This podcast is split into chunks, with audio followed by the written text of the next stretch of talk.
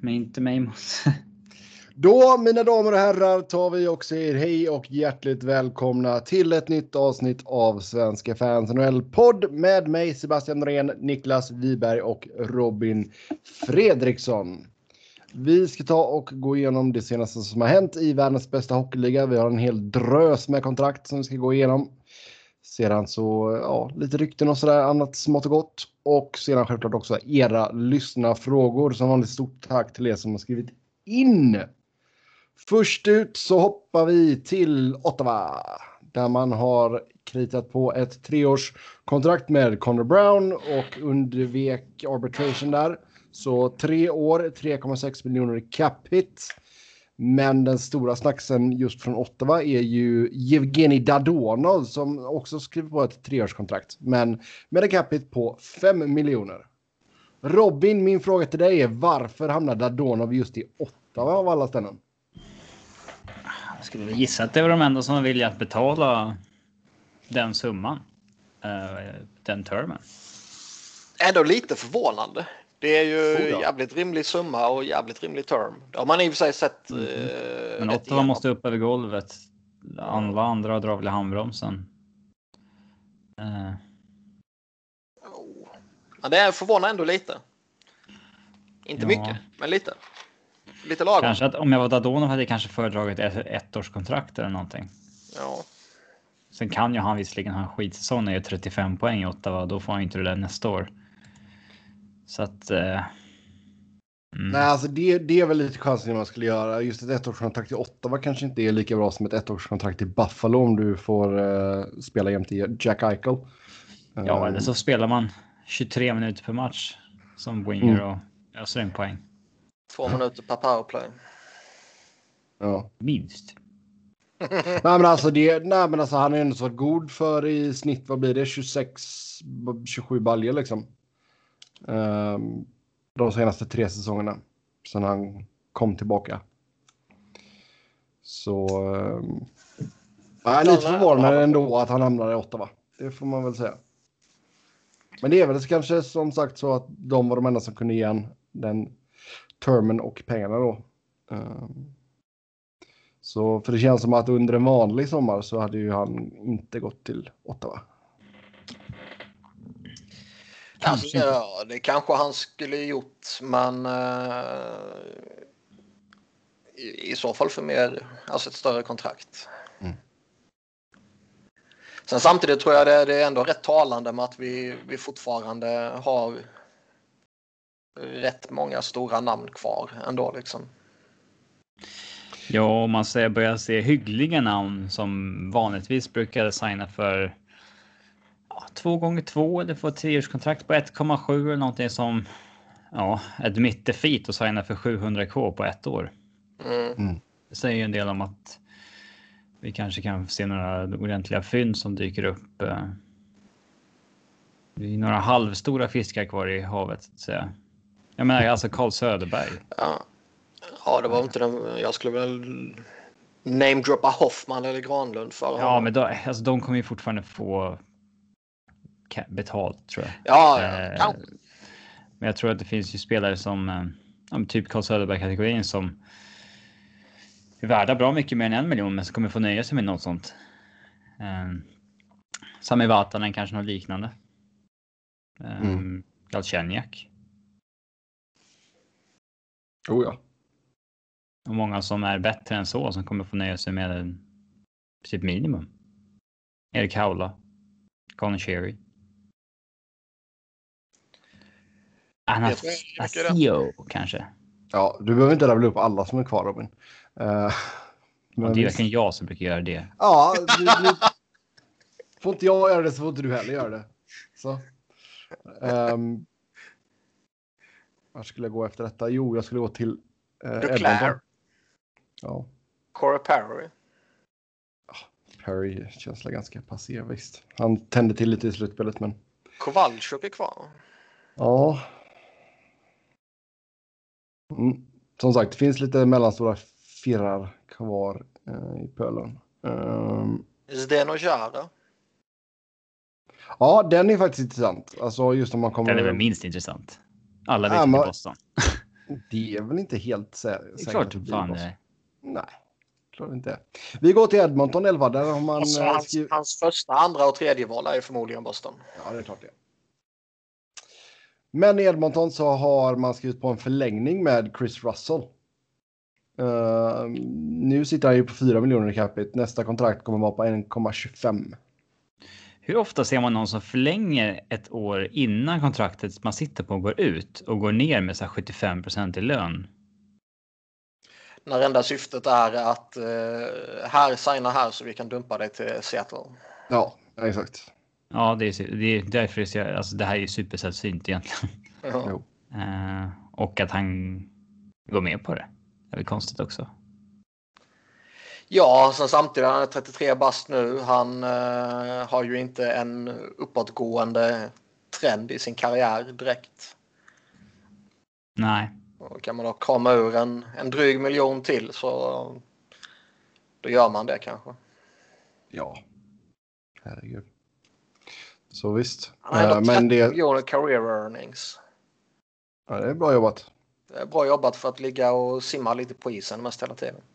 Mm. I alla fall nu Sen, nere, han var ju okej en gång i tiden. ja, ja, ja, men nu de sen- senaste åren har det väl sett sådär ut. Ehm, Men det är, väl, det är väl bara expansionsdraften som förklarar det här. Sen är ju då alltså.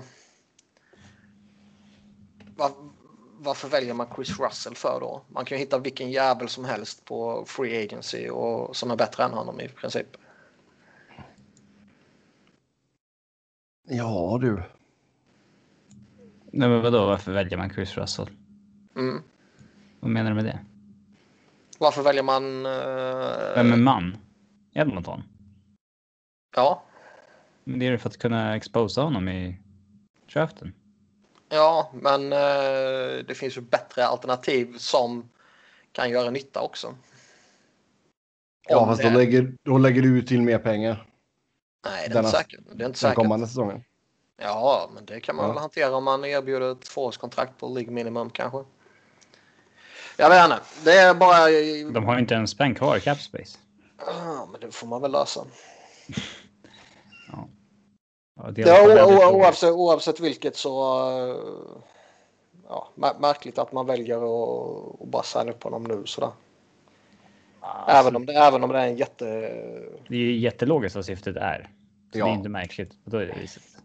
Ja, det är logiskt på- på det sättet, men det är ändå så jävla ologiskt. Nej, det är inte det. Men skitsamma. Nu går vi till, till Arizona. Christian Fischer signade en tvåårsförlängning på en miljon blankt. Där undvek man också, eller? Nej, det var inte arbitration. Nu när jag Eh. hör namnet och jag hör laget och jag hör kostnaden så fattar jag inte varför jag skrev upp det här.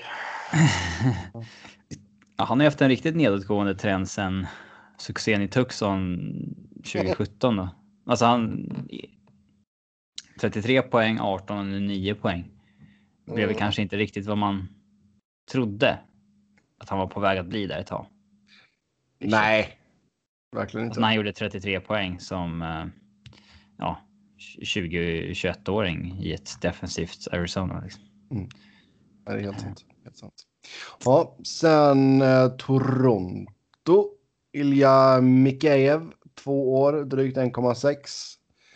Sedan så ska man även med ett ettårsförlängning med Travis Dermott, 874. Och sen Big Joe Thornton. Ett år, 700 000. Ja, ehm, ryssen är ju ett potentiellt fynd. Han spelade ju inte så mycket förra säsongen. Och, men okej Ja, han var spelade, men han hade, han hade ju någon uh, skada där som... Mm. som Men okej lite- poängskörd och att han signar på det här på den capiten kan ju vara en riktig win för Toronto. Eh, så jag vet inte om jag tycker att det är kul att Thornton hamnar i Leafs. Eh, Det är det ju sannerligen inte. Det han finns har ju... väl större chanser att vinna där se, men ja, Ja, kanske. Ja. Jag skulle, jag, jag skulle säga det är större, men man... Nej, men de har Devon Dubnyk. Där finns det ju större eh, chans än vad det finns i Martin Jones i alla fall. Men, men alltså, det är klart större, eller chansen är väl större i, i Toronto än vad den är i San Jose. Men det, jag skulle inte vara ett dugg förvånad att de Sharks eh, ändå är ett, ett topplag i, i Western. Liksom. Hade det varit kul, trots att man gillar Joe Thornton, om Sharks gick och vann i år då? Ah. ja. Conn Smythe uh, till Martin Jones. Men alltså man... Jag måste vinna en Stanley Cup, säger han. Förstår ni hur svårt det är då? Och valet är då att gå till Toronto som inte har vunnit sen eh, liksom. Ja, det är dock inte relevant. Medelåldern. Jo, lite relevant är det. När, Nej, man, ska det... håna, när man ska håna dem är det relevant. Ja, ja okej. Okay. Men eh, det är väl klart att.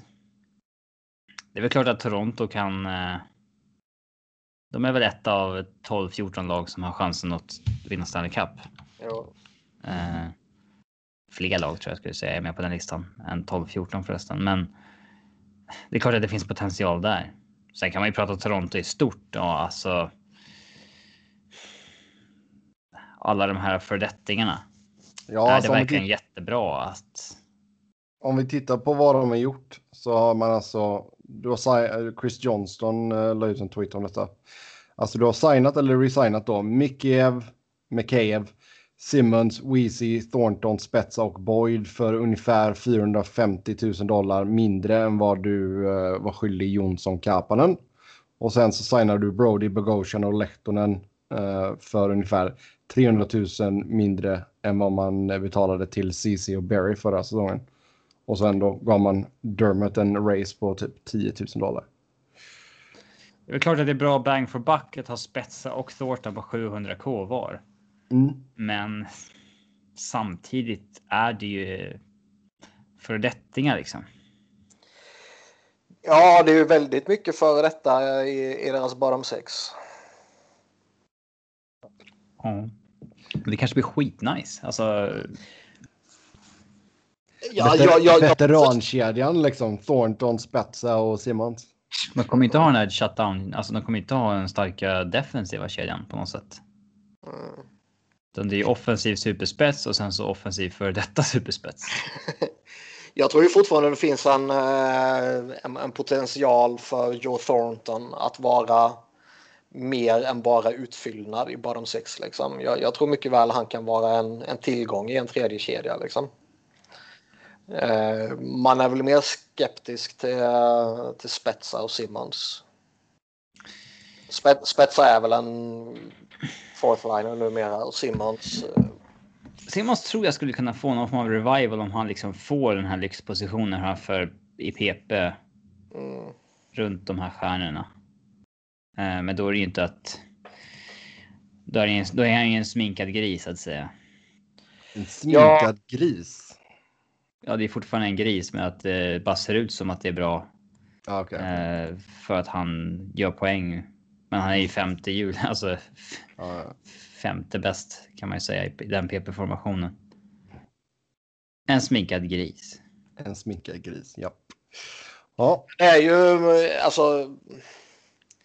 Utöver Flyers-spelare så är det bara Joe Thornton som man tidigare har uh, velat se lyfta kuppen. Känns det som att vi kommer vi utveckla de här som man vill ska vinna kuppen? Alltså. alltså utveckla. det, kom, det kommer alltså, väl med tiden. Växa fram nya namn menar du eller? Ja, det exakt. Det bygger det här på att eh, att liksom du såg Joe Thornton dominera i Boston och du satt i din eh, eh liksom. Eh, ja, vad kan du ha haft? He-Man pyjamas och tittade på hockey när du var liten liksom. Mm. Är det därifrån det kommer eller kommer vi sitta om liksom 12 år och känna att ah, fan vad man hoppas att Jack Eichel får vinna. Han har inte varit i slutspel en enda gång i hela sin karriär. Alltså just i Thorntons fall så är väl det något som har vuxit fram mot slutet för min del i alla fall. Jag var väl uh, den första som kunde håna han när uh, Sharks chokade tidigare liksom. Mm, moget. Jo, det, det lär nog komma fram. ja, exakt. Det, men det är jag har aldrig hävdat att jag är mogen. Um, men det växer väl fram. Det var ju samma ja, sak med Ovechkin. Liksom. Det var ju absolut inte så att man ville att han skulle vinna tidigare i, i hans karriär. Det har väl också vuxit fram lite när man ser att han att han växer fram till liksom tidernas eventuellt bästa målskytt. Definitivt en av de absolut bästa. Och man ser all skit han får slängt på sig av mm. dinosaurier, idioter. Thornton är väl lite annorlunda. Men så tillvida att han, han får ju inte den. Han får ju inte samma skit slängt på sig för att han är ryss liksom. Men eh, det är liksom ändå en av tidernas bästa playmakers. Kanske den här erans bästa playmaker. Som... Han, han är ju likable också. Personlighet liksom. Men han har ju vuxit fram och jag menar det, någon spelare som man inte bryr sig om ett skit idag. Kanske en sån man sitter om sju år och verkligen hoppas att han får, får lyfta kuppen av en eller annan anledning. Ja. Men idag är det bara, eller fram till han signar i Toronto är det ju bara Thornton kvar på den listan för min del. Och önskan att Toronto ska misslyckas in i evigheten trumfar ju äh, önskan att Thornton ska vinna kuppen. Alltså det känns ju som att Toronto-fansen skulle kunna bli otroligt odrägliga ifall de gick och vann. Ja, det är de ju redan och då är de som sagt värdelösa. Så man märker hur mycket liksom Closet Leafs-fans det är i alltså hela hockeymedia. Ja. När liksom de signar Jimmy Vesey för så här 900 000 och det, så här, det tar över ens Twitter-feed i två timmar. Ja. ja. Vi håller oss kvar i Kanada, eh, Calgary. Där så skrev man på ett tvåårskontrakt med Andrew Mangiapane. 2,4 miljoner landade hans capita på. Och sen skrev man på ett ettårskontrakt med Dominic Simon. Mm, Dominic Simon är ju definitivt en spelare som inte hade signat ett år 700k i en normal sommar. Nej. Mm. Mangiapane jag vet inte om jag har så mycket att säga om honom. Nej, han är väl rätt tråkig. Det finns ju, det finns ju fyndpotential i Dominic Simon. Det gör mm. det. I synnerhet för det priset. Men... Ja. Men alltså Mangiapane, han eh, ja, hade väl lite av en breakout denna säsongen i alla fall. Um... Ja, halv poäng per match, bridgekontrakt. Ja. Visa vad det går för. Yes, sen har vi Tyson Jost i Colorado. Ett år, 874 125. Ja, han signar sitt qualifying offer och har inte rätt. Han har inte arbitration rättigheter eller någonting och Avs behöver de där pengarna så att. Alltså, det blir ju ganska. Han har inget leverage. Det är bara att signa sitt qualifying offer och hålla käften ett vanligt år tror jag nog att han hade fått två år 1,25 eller någonting. Uh, jag tror, jag, det är egentligen inte en spelare som är så mycket sämre än JT Confer som uh, uh, tjänar över 3 miljoner då i Evs. Utan mm. ja, jag ska spela defensivt. Confer kan inte spela defensivt och kommer få göra 10 poäng med istället. Uh, den ena signar för under miljoner, den andra har över 3 miljoner. Mm. Men uh, ja. Kommer ja. han breaka någon gång? Han var väldigt bra i slutet. Men jag tror att de börjar uh, alltså anpassa sig efter vad man har nu han började få stor roll i penalty kill och sånt där. Eh, att eh, man kanske moldar in honom i mer defensiv forwardsroll än att han. Han jämfördes ju med Taves när han kom fram. Mm. Den offensiva potentialen finns inte där. Men det är inte för sent att molda in honom i en eh, roll som en bra defensiv center. Nej. Mm. Sen har vi Pennsylvania-gänget här. Cody Ceesay stannar i Pittsburgh, ett år, 1,25 mille. Man eh, måste ha eh, dåliga backar. Så det står uppenbarligen i Jim Rutherfords kontrakt. Eh, Är Cody Ceesay okej okay om det gäller 1,25 miljoner? Ja, han är väl okej okay för det priset. Man, liksom, han är man, kan ju få en, man kan ju få en bra back för 1,25 också. Mm, jo, men jag menar han är ju ändå, han är ju en NHL-spelare liksom. Det enda patetiska är ju att han har varit dyr tidigare och använts till och från i framträdande roll liksom. Mm. Men att signa honom för, för, en liten roll på ett billigt kontrakt, det är väl fine liksom. Men det är ju ändå alltså. lite, lite komiskt att uh, man ska ha både Michael Matheson och Cody Ceesay liksom. När man precis har blivit säga att Ceesay är bland de sämsta ordinarie backarna i ligan. Mm. När man liksom har precis blivit av med Jack Johnson och uh, dumpat Eric Goodbranson då, då måste man ju ta in Ceesay och Matheson givetvis. Ja. Nej, men alltså här bör han väl få en ganska liten roll också. Alltså det känns ju som att du har väl Tang i första paret på högersidan och sen Marino i andra paret. Det borde vara så. Borde vara så i alla fall. Salvan är, Salvan är ju duktig liksom, men fan även duktiga coacher, även de bästa coacherna gör ju konstiga beslut. Mm. Han får tampas med Chad Ruvedel om den sista högerplatsen där. Mm. Uh, så vi får väl se om man kan konkurrera ut honom. Sen Philly då, Nolan Patrick, ett år 874 125. Också qualifying offer va? Mm. Det här är ja. verkligen inte någon leverage. Nej, alltså vad fan. Han spelar inte ens hockey längre. Nej. Uh, jag ska se, fan var, när var hans senaste match nu? Den var den uh, andra i fjärde. 2019. ja. Oj, ja. uh, det, det, är liksom migrän fortfarande eller? Uh, ja, det är ju det. Och det är inte bara liksom lite random migrän. Det är ju allvarliga migrän. Så. så eh, det är vad alla säger. Som gör att man inte kan träna eller någonting eller vadå? Alltså du... Det är bara osoft liksom. ja, jag vet inte. Folk som har allvarlig migrän säger ju att man inte förstår vad det är innan man har haft det själv. Liksom. Jag tycker Men... att det verkar så farligt. ja. Skicka inga hatmejl till mig, skicka dem till Robin om ni har migrän. Jag är alltså, kan... Norén och jag Kan det vara någonting att alltså, när pulsen går upp, upp så blir det problem? Jag har ingen jävla aning. Sluta killgissa Robin. Alltså, ja. Ja, nej. Det är inte så farligt. Nej. Det lärde jag mig i Göteborg när jag växte upp.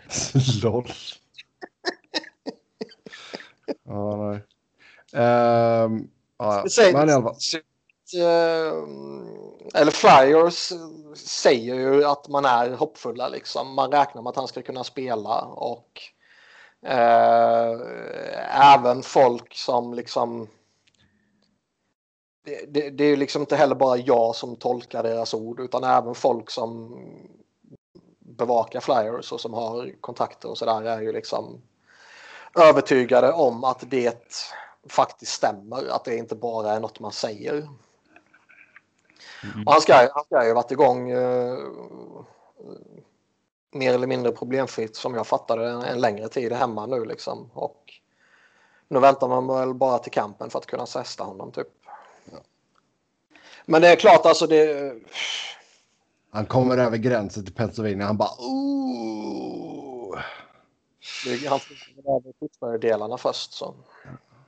Men, men vi får väl se vad som händer för att det där. Vi går vidare till Montreal. Där har man skrivit på förlängningar i förväg med både... Nej, tyst nu Niklas. Jake Allen, tvåårsförlängning, 2,9 drygt blev det där, strax under. och sen eh, förlängde man även med Brandon Gallagher och där blev det en cap hit på 6,5 miljoner och kontraktet landade på 6 år. Det är ju så att eh, Flyers har ju 4,8 miljoner dollar. Nej, tyst nu. Vad, Montreal sa du? Jag Ja. kommer inte ihåg, han, han vi få med Jake Allen senast? eller? Nej, inte förlängningen. Inte förlängningen, men att han var där, ja. Ja, men det var ju flera veckor sedan. Ja, Förlängningen är också konstig. Alltså det är den. Eh, jag såg att eh, Montreal-fans sa att ah, det är för att de ska kunna exposa målvakt i nästa års draft. Men någon reporter kom ju fram till att den här AHL-målvakten Michael McNiven hade Mm. varit eligible att bli exposad så att det finns inget sånt syfte i eh, den här förlängningen. Eh, och jag såg att ja, men så alla. Alla Montreal-fans sa ja, han blev claimad av Vegas. Nice för eller han blev claimad av ehm, Seattle. Så, nice low hanging fruit för Seattle. Ett år här och sen drar han dit. Varför i helvete skulle Seattle ta honom? Det känns väl som att de kommer ha pick på bättre, bättre målvakter. Ja, mycket bättre målvakter. Mm. De kommer ta Marc-André Fleury, sen får han bli deras face of the franchise också. Ja, den då. Nej, jag förstår inte varför man signar ett år i förtid. Här med... Nej. Liksom, nu, har, nu har man... Price-kontraktet är en sak, men nu har man Jake Allen signat på tre år som är 30 bast. På liksom över 2,8. Alltså... Nej, jag förstår inte traden, jag förstår inte förlängningen och... Nej, jag förstår ingenting. Jag tycker liksom... Det, det är ju rätt mycket snack om att Montreal har blivit så mycket bättre över eh, sommaren eller eh, över hösten. Mm. Och det har man väl blivit liksom. Det är klart det är så när man plockar in vissa av de spelarna de har plockat in. Liksom. Det, där kan man väl argumentera för att de har blivit bättre. Men de har ju blivit bättre till ett jävla pris. Och har de blivit så pass mycket bättre att det är värt att tugga i sig Joel Edmondsons kontraktsförlängning och den lilla osäkerheten som Jeff Petrys eh, sista år ger och Jake Allens konstiga trade och och förlängning och en jävla riskabel kontraktsförlängning med Josh Anderson och så vidare. Nej, alltså det är ju många frågetecken, det är det ju. Absolut. Ja. Så... Och det är liksom ett, ett lag som var nere i skiten förra året och som bara tog sig till slutspel för att man ville ha deras tv-marknad i slutspelet. Liksom.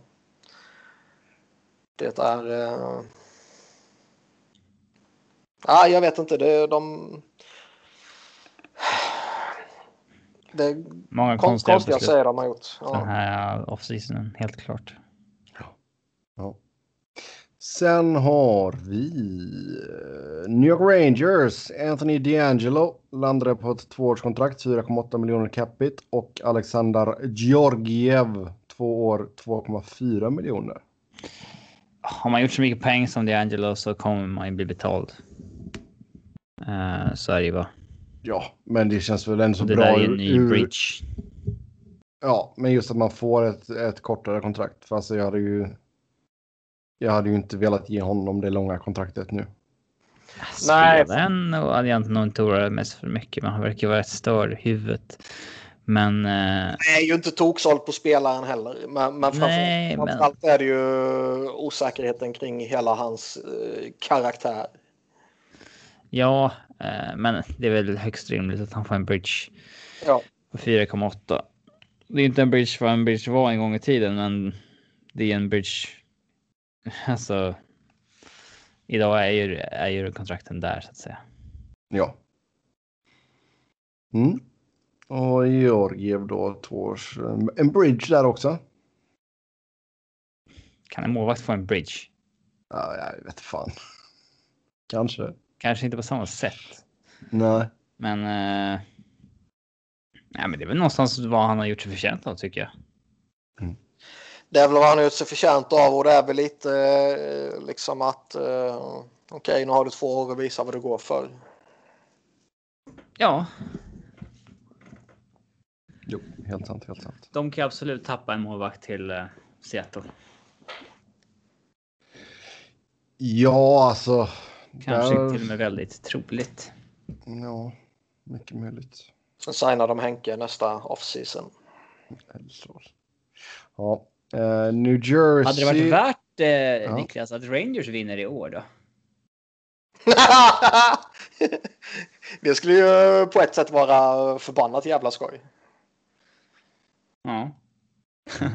eh, då skulle de ju förmodligen hitta på någon jävla skitursäkt för att eh, Henke ändå hade del i det här.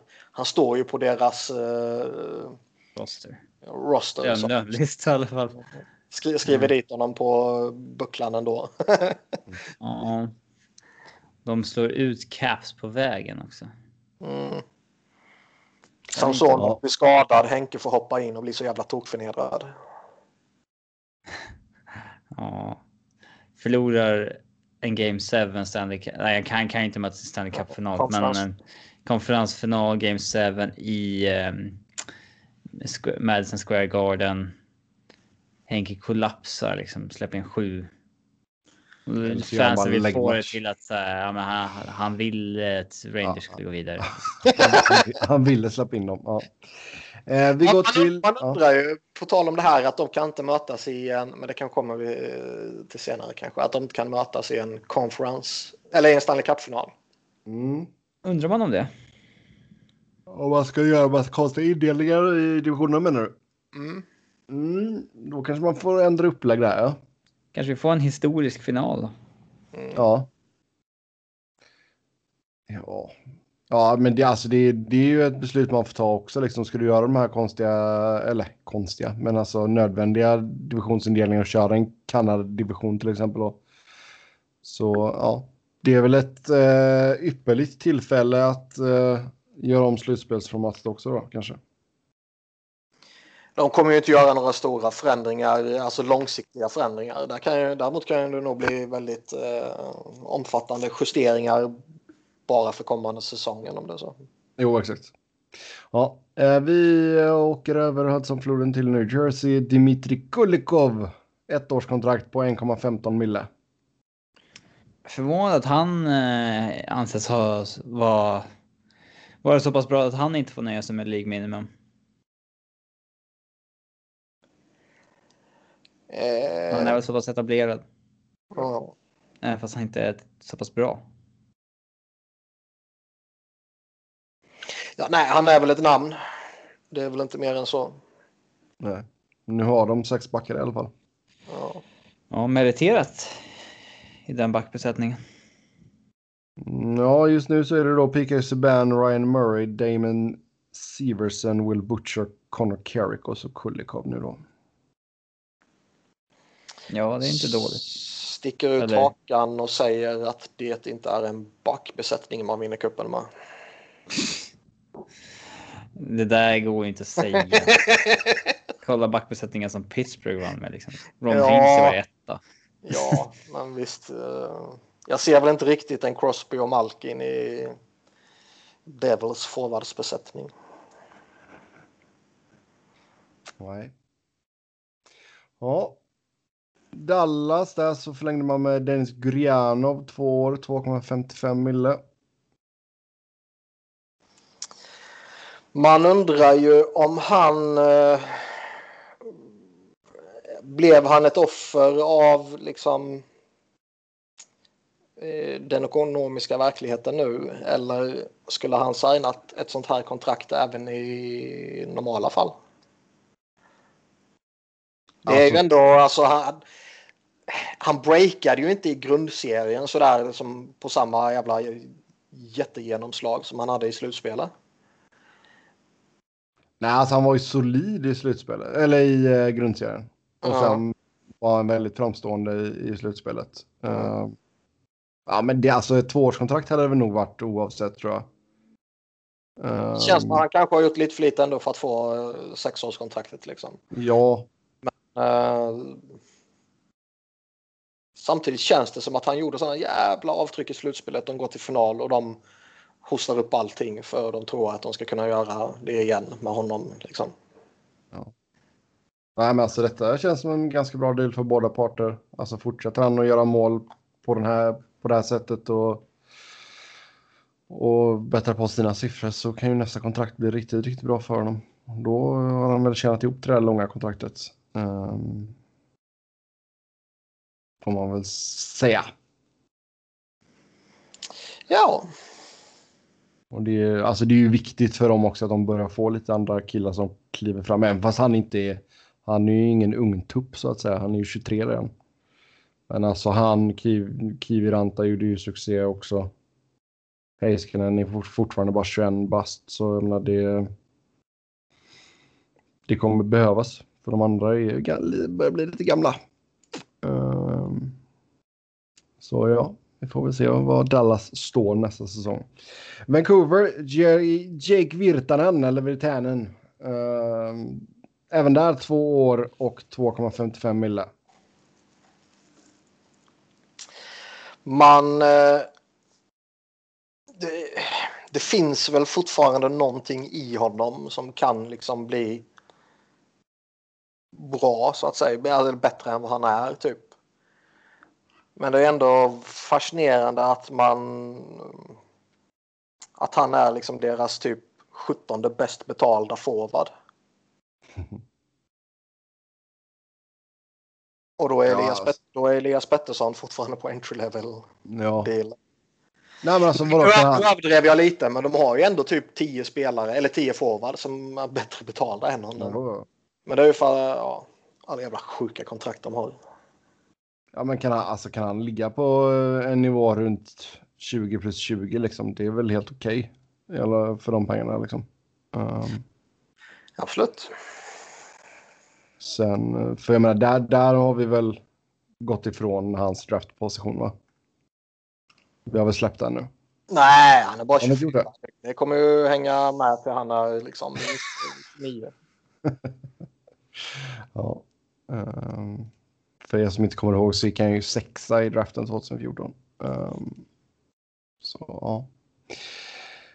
Vi tar och går till Boston. Uh, och så det här jävla efternamnet. Matt Gresselchuk. Gresselchuk. Gresselchuk. Matt.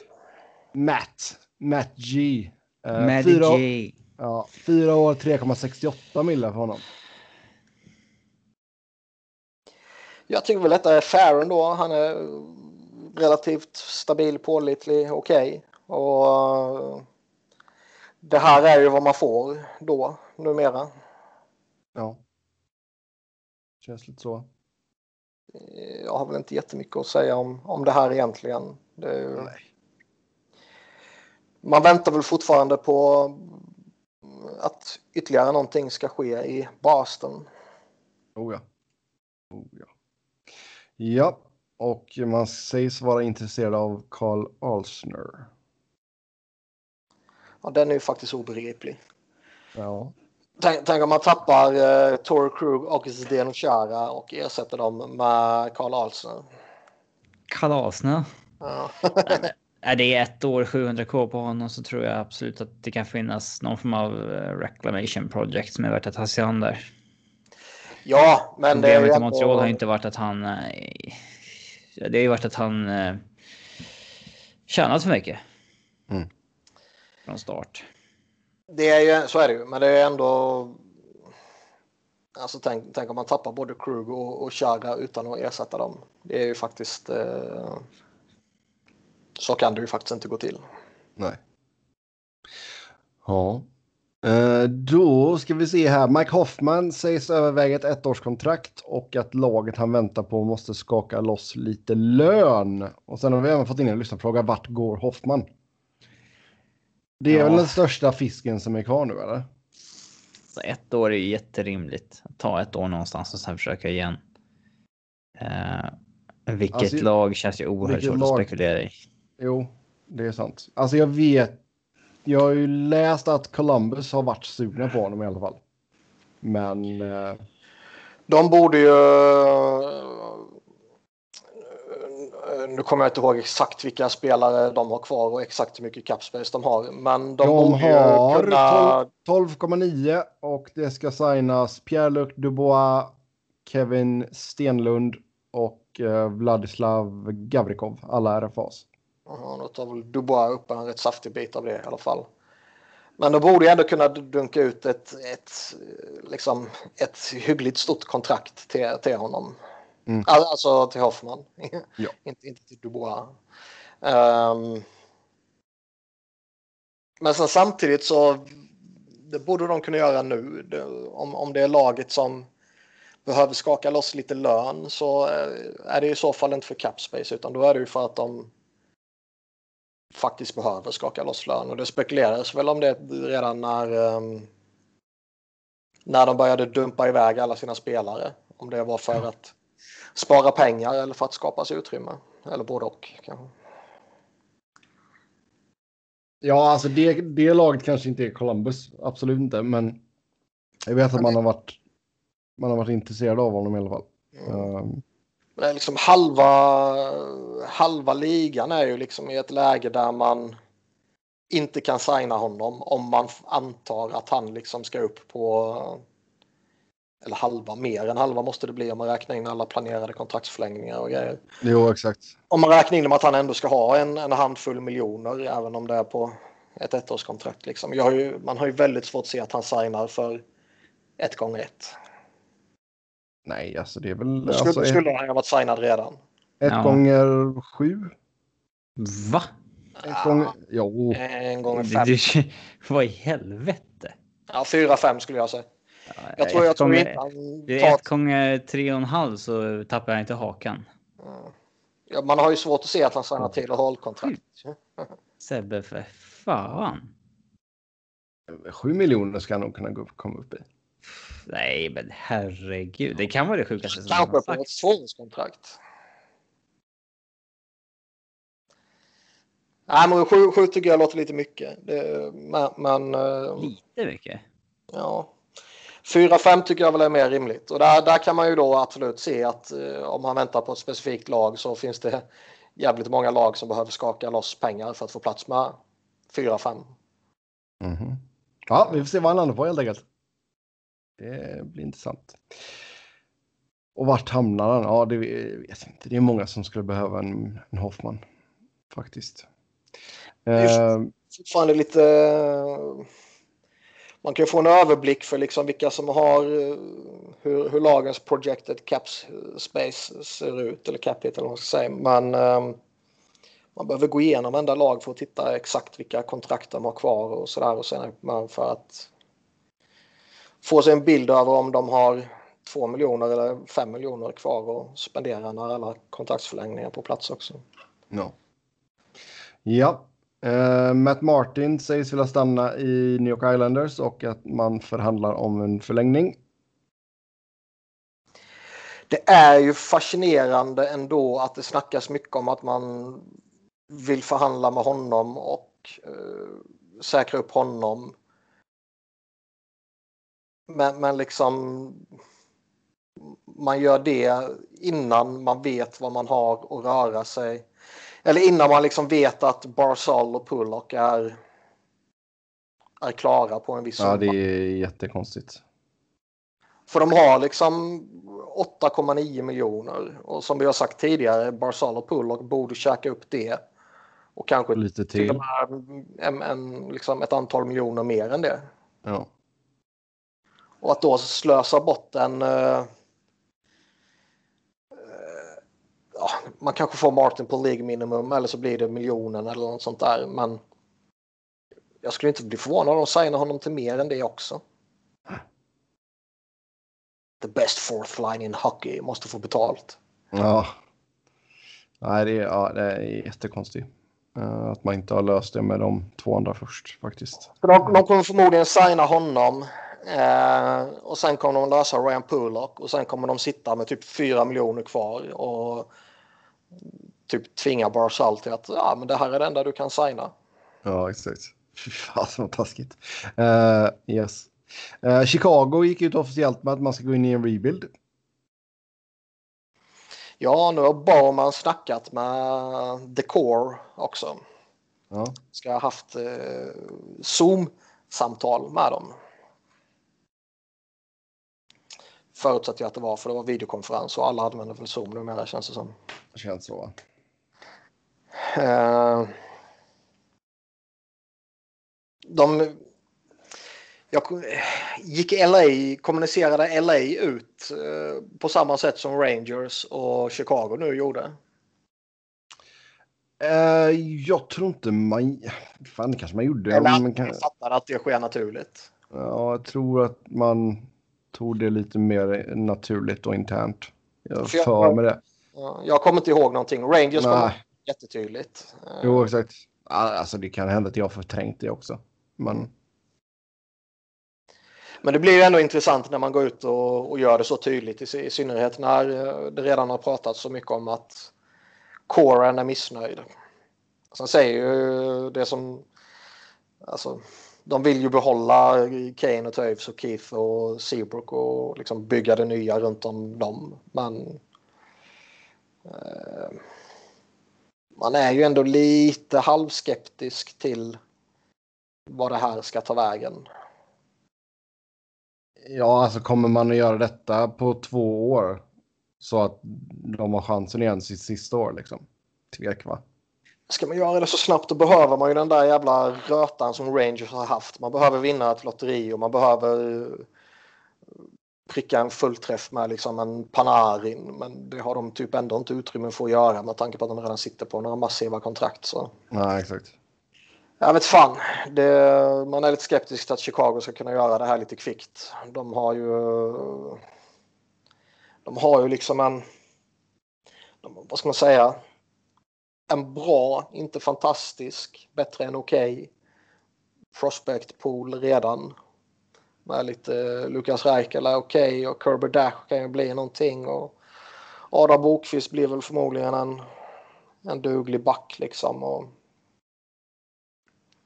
ja, de har ju några sådana men man behöver ju alla lager behöver ju inte köta på med typ 15 jävla jättetalanger som LA har för att Nej ta sig igenom en rebuild. Men jag, jag är fortfarande lite skeptisk till om det kommer allting bara kommer lösa sig jättefort för Chicago och alla de här veteranerna kommer vara jätteglada om två år. Nej, exakt. Alltså att en av dem, alltså jag har räknat ens med Seabrook, men att en av typ Kane, Taves eller Keith kan försvinna, det, det skulle ju på ett sätt göra att de kan få, alltså om, om Bowman sköter det bra så kan de ju få in massa assets där liksom. Eh, om man nu ska bygga om på riktigt. Så, eh, mm. Sen har vi nyhet om att Doc Emmerich slutar som kommentator. Har ju hållit på i en herrans massa år. Ehm, Ja, det är väl 50 plus år. Så det är väl bara att säga grattis till en eh, lång och lyckad karriär helt enkelt. Eh, NHL slängde ut någon hyllningsvideo med hans bästa eh, höjdpunkter. Typ. Där de visar hur han såg ju fantastiskt ut på typ 70-80-talet. De brillorna ska han inte bort. De brillorna och den frissan. Ja, några snygga kavajer där också. Men det kan vara värt att kolla upp. Och han är ju han är ju någon form av institu- institution i, i liksom NHL-bevakningen. Mm. Jag tycker han är rätt charmig. Sen märkte man ju lite mot slutet. Det är, kom, kommer ni ihåg Arne Hägerfors sista år som kommentator? Nej. När han, eh, det var väl var det Premier League han körde mot slutet tror jag va. Man märkte att han började släpa efter lite. Han var inte lika snabb på att reagera och ordförrådet var inte lika fantastiskt och sådär. Man har väl fått lite, lite liknande tendenser av Doc Emmerich här men inte, inte lika tydligt kanske. Eh, Sen, Mm. kanske det, sen kanske mycket berodde på att man man upplevde honom nu under slutspelet där han eh, ja, där han kommenterar hemifrån liksom. Och det, det kan ju alltid vara annorlunda än att sitta i arenan. Ja, det är klart. Men det, det är en legendar. Mm, absolut. Sen eh, ska vi se. Eugene Melnick snackar om att publiken kommer tillbaka i februari och att Ottawa har satt ihop ett scenario som kan ta emot 6000 pers. De räknar med att allting är tillbaka som vanligt i februari. Ooh. Ooh, fick du in den? Shots fired. Ja. ja vad hade de i snitt? Eh, ja, det är ju inte så lågt. Nej, jag ska kolla. Men eh, alltså 6000 pers, det, det låter ju... Ja, jag vet inte. Det låter mycket på ett sätt så att säga. Eh, de snittade 12 och 6. Mm. Så det var sex, precis under 66 procents beläggning. Ja, och det var ju, det är ju sålda biljetter. Det är väl mm. inte eh, faktiska personer. Nej. Så det har väl varit mindre än så också såklart. Men, men alltså. Det är ju intressant om det faktiskt. Man vet ju aldrig med sånt här. Antingen är det liksom någon. Man såg ju det med Färjestad här också. Då de började bröla på liksom några veckor innan premiär. Att, eh, de typ förväntar sig halv beläggning typ omgående liksom och sen så kan man blåsa på som satan efter det. Och visst hade man kanske hade fått signaler från myndigheter om att det skulle bli mer än 50 när man drog igång.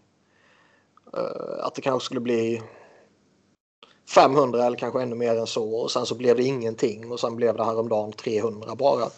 Ja. Uh, det, det, är klart man kan kanske ha fått lite signaler som gjorde att man var hoppfulla sådär men att ha så usel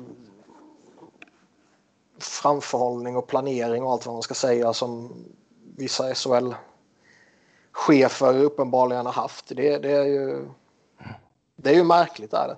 Ja, Men, det är så alltså, Sen är det ju svårt också att sätta en, en specifik siffra med tanke på att alla arenor är väldigt olika också. Um, så där skulle man nästan kunna gå, alltså det hade nästan varit bättre att gå på en procent. Kan jag känna. Jag pallar inte ge mig in i den diskussionen. Men, men, alltså. Så frågan är ju om, om Melnick i det här fallet då har. Um, jobbar de ut efter en plan för att de vet att någonting kan ske? Däromkring liksom. Att kommer de igång där och det ser okej okay ut då har de fått eh, indikationer på att de kan börja med publik och sådär. Eh, NHL pratar ju fortfarande om att deras ambition är att starta upp i omkring början på januari och att man hoppas kunna spela en full säsong fortfarande. Att den ska ta slut i juli någon gång och att man ska ha publik på plats. Ja. Så frågan är om det ligger någonting i det och, och liksom ägarna då redan har börjat visa upp planer på att man faktiskt kan genomföra det här på ett säkert sätt. Eller är det bara en, eh, en snubbe som vi vet sedan tidigare är smått galen som bara svingar lite hejvilt i sina kommentarer. Jo men alltså sen det, alltså det kan ju också bero på vart i landet du är också. Om det blir liksom delstat för delstat i USA och sen provins för provins i Kanada också. Att man får olika eh, riktlinjer därifrån också liksom. Så det, visst, Ottawa kanske kan ta emot 6 000 medan i eh, ja, vi säger Columbus då, så kanske man kan ta emot 2 000 för att Ohio var lite dåliga. Liksom. Så, eh, så jag vet inte. Ja, när alla regler och bestämmelser kan ju i slutändan bli som att det är 20 olika länder som ska enas. Ja. Om man tar alla provinser och stater som lag eventuellt kan finna sig. Så. Mm. Med olika regelverk och lagar och skit och grejer kanske kan vara smart för folk att inte åka på bortamatcher också kan vi säga. Um... Det är USA vi pratar om, har inte för stora förhoppningar. Men de, de hade ju GMs meeting här idag. Uh, där de inte har kommit fram till någonting. I alla fall när det kommer till planen att uh, om kommande säsong. Det är fortfarande mycket kvar typ. Men det snackas som sagt att man vill börja i januari fortfarande. Man har ambition på att spela en hel säsong. Um, de snackade lite om draftlotteriet och att det kanske var dags för en förändring av det och att ligan typ är öppen för förslag från klubbarna. Mm. Mm. Ja, får vi se hur det skulle kunna ändras då. Ett minislutspel.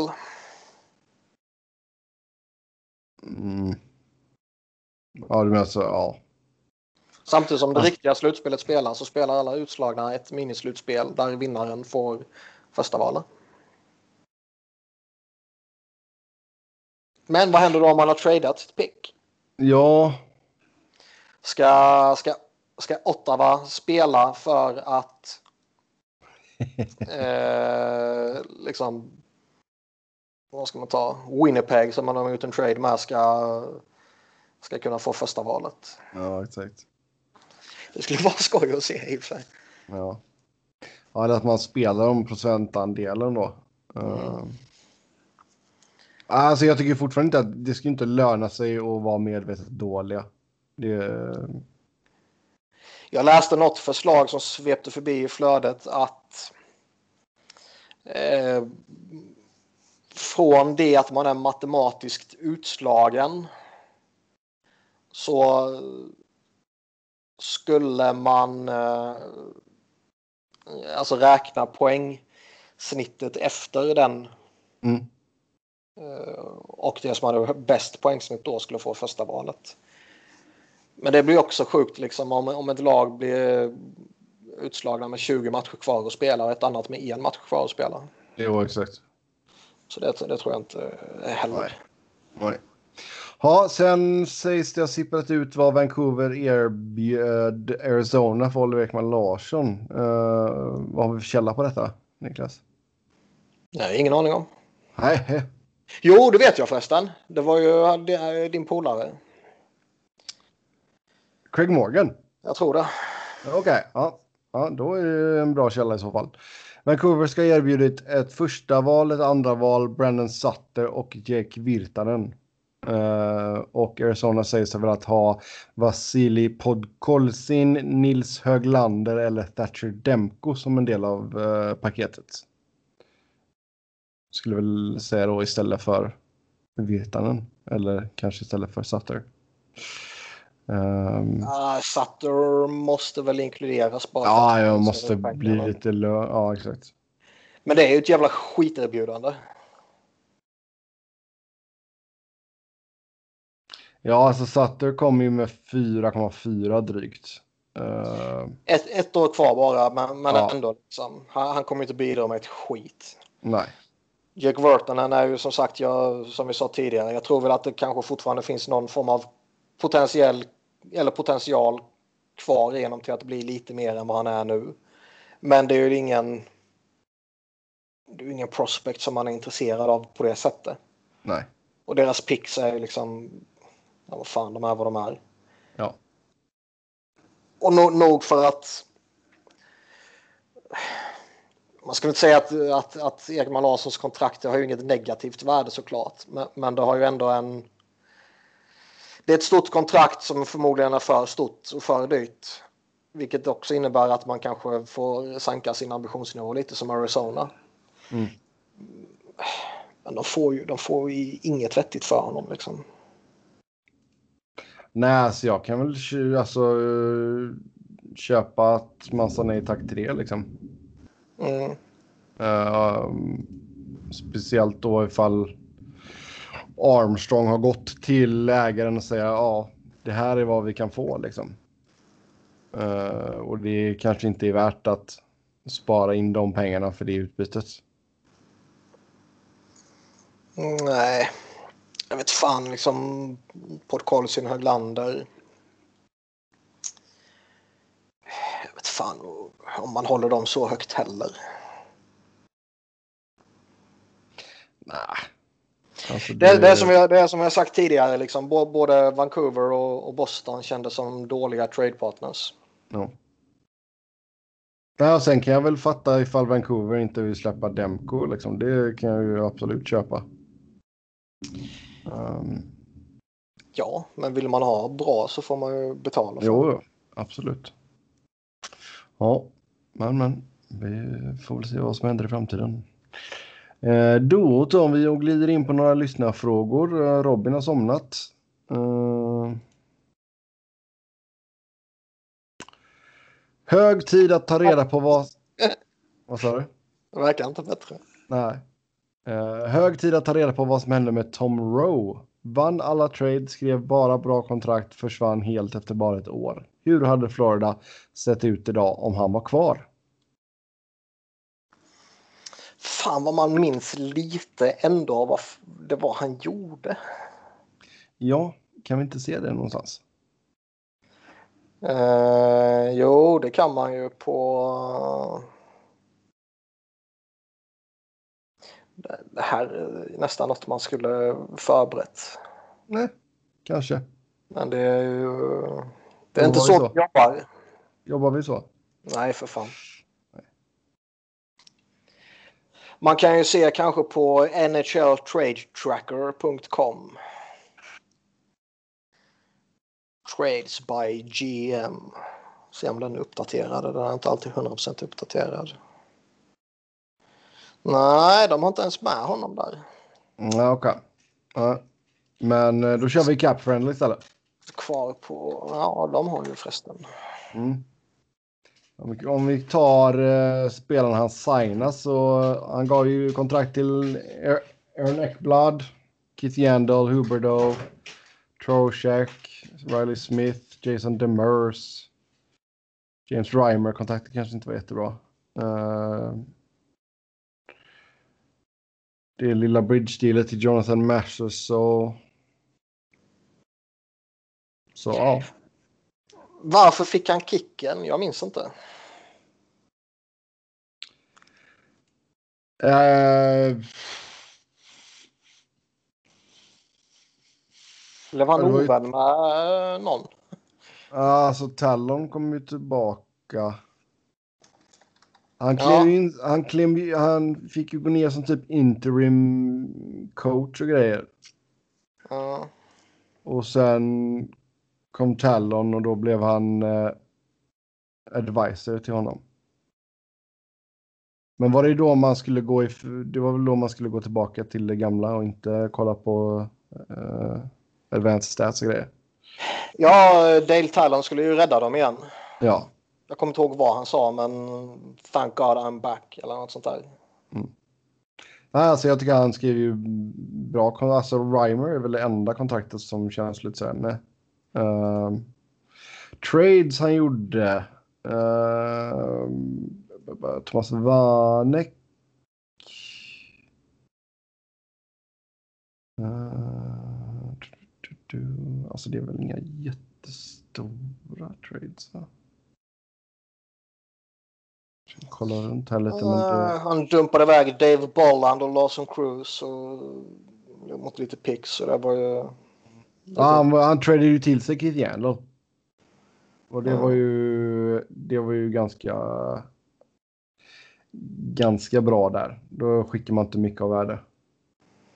Nej, Så den gjorde man ju bra. jag skickade iväg Eric Goodbranson också. Ja, det är i sant. Det är alltid pluspoäng. Ja. ja, du fick Jarek McCann och två draftval. Eh, så visst. Nej du, är... Alltså jag tror ju utan att minnas exakt vad han gjorde och vad han inte gjorde och varför han fick i kicken och allt sånt här så eh, att det skulle gått bättre med honom än med Dale Talon det är man ju ändå beredd att skriva under. Ja. Dale Talon håller jag ju inte eh, alls högt. Nej. Och det är ju inte så att Florida har tagit några jättesprång under Dale Talons eh, vad säger man, eh, senaste sejour. Nej, exakt. Mm. Uh, ska vi se. Går det att vinna Stanley Cup med en backsida som bara är bra? Känns som att det alltid finns en riktig elitback i alla vinnande lag. Hur många sådana finns det i ligan? Alltså Pittsburgh har ju vunnit utan Letang. Uh, men då väger det ju upp att man har har man två generational Cross, talents. Crosby Malkin liksom. Alltså det, är- det är klart att man kan göra det utan. Det finns det ju som du säger, det finns det ju bevis på. Men då krävs det ju att det kompenseras för något sjukt annat på andra ställen. Mm. Och det Jag är väl eh, inte alla lag som kan det. Nej. Försöker tänka här lite vad vi kan ha i. Blues hade ju en bra. Washington hade bra. Ja, Pittsburgh då gjorde det som sagt något år där utan eller Tang, men han har varit där också. Uh, LA hade en Doughty som var på en väldigt bra hög nivå då. Blackhawks hade Duncan Keith. Vad hade Red Wings 2008? Vad hade de? Åtta. Lidas var väl fortfarande kvar. Kronvall. Mm. Rafalski. 73-årig Chris Chelios. Mhm. Ducks hade bra när de var 07. Caroline hade när de var 06. va? Ah! Eller? Är det där vi hittade? Nu tycker jag du... Eller bra. Det, Nej, nej, nej. Jag tror... bra kanske de hade, men, men Ja, men är det om där, är det, elitback så hade är de... vi där, är det där vi landar då kanske? Ja, det är väl där man landar. Men den säsongen räknas fan inte. Den var så jävla sjuk efter lockouten. Det räknas inte. Uh, nej, men, nej, nej, men den räknas. Ja, det är klart den räknas. Men jag menar, den, alltså, eh, shit happened. Typ. Man, man, kan Ja. inte, man kan inte. eh, Man kan inte räkna den som en. Utfallet av den säsongen kan man inte räkna som ett normalt utfall. Mm. Så det, man kanske på fullaste allvar bara ska exkludera den ur en sån här diskussion. Det är det jag menar, inte ur historien. Okej. Och då kanske man får gå tillbaka bra jävla länge för att hitta ett lag som inte hade en riktigt fin backbesättning. Ja. ja, sen har vi... Men bevisligen ja. funkar det ju. Bara det att eh, det krävs något, något överjävligt. Ja, och elitbackar, alltså vi har väl eh, tio. Har vi tio stycken som är elit? Det där är ju högst subjektivt. Ja, det kanske är. Vad man anser vara en elitback och, och liksom man kan väl argumentera för att det bara finns ett fåtal, en handfull. Man kan väl argumentera för att det finns 10. Man kan väl argumentera för att det finns 20 beroende på vad man vad man själv anser en eh, elitback vara. Mm. Om, om man liksom tar en första back i liksom den där klassiska meningen att inte bara att det är en spelare som är första back i sitt lag. Så är det samma sak som en elitback. Nej. Det är det väl inte. Kan jag tycka. Vad, rankar du bäst, som bästa? Ja, du. Ja, men det känns väl alltså en topp 10. Där, där känner väl att man kanske har eliten. Men det kanske är någonting man har fått sig inpräntat i huvudet också under årens gång. Liksom. Just topp 10. Alla de här topp 10-listorna. Tar man de fyra senaste säsongerna och slår ihop poängligan så är Keith Yandel och Tyson Barry topp 10. Jag tror inte folk skulle peta in dem som Elitbackar, nej. nej. Men det har ju inte bara med po poängproduktion att göra. Nej, givetvis. Men eh, ska man sammanfatta det snabbt på två sekunder så slår man Ja. ihop några poängligor. Ja ja. Eh, sen blir det några fler tävlingar under offseason. Ja, vi kommer att hitta på någonting roligt för vi. Vi ska göra vår mock draft. Vår första. Eh, expansionsdraften då för Seattle. Eh, kommer väl hyfsat snart skulle jag väl gissa. Vi kanske väntar lite så vi har lite fler spelare signade.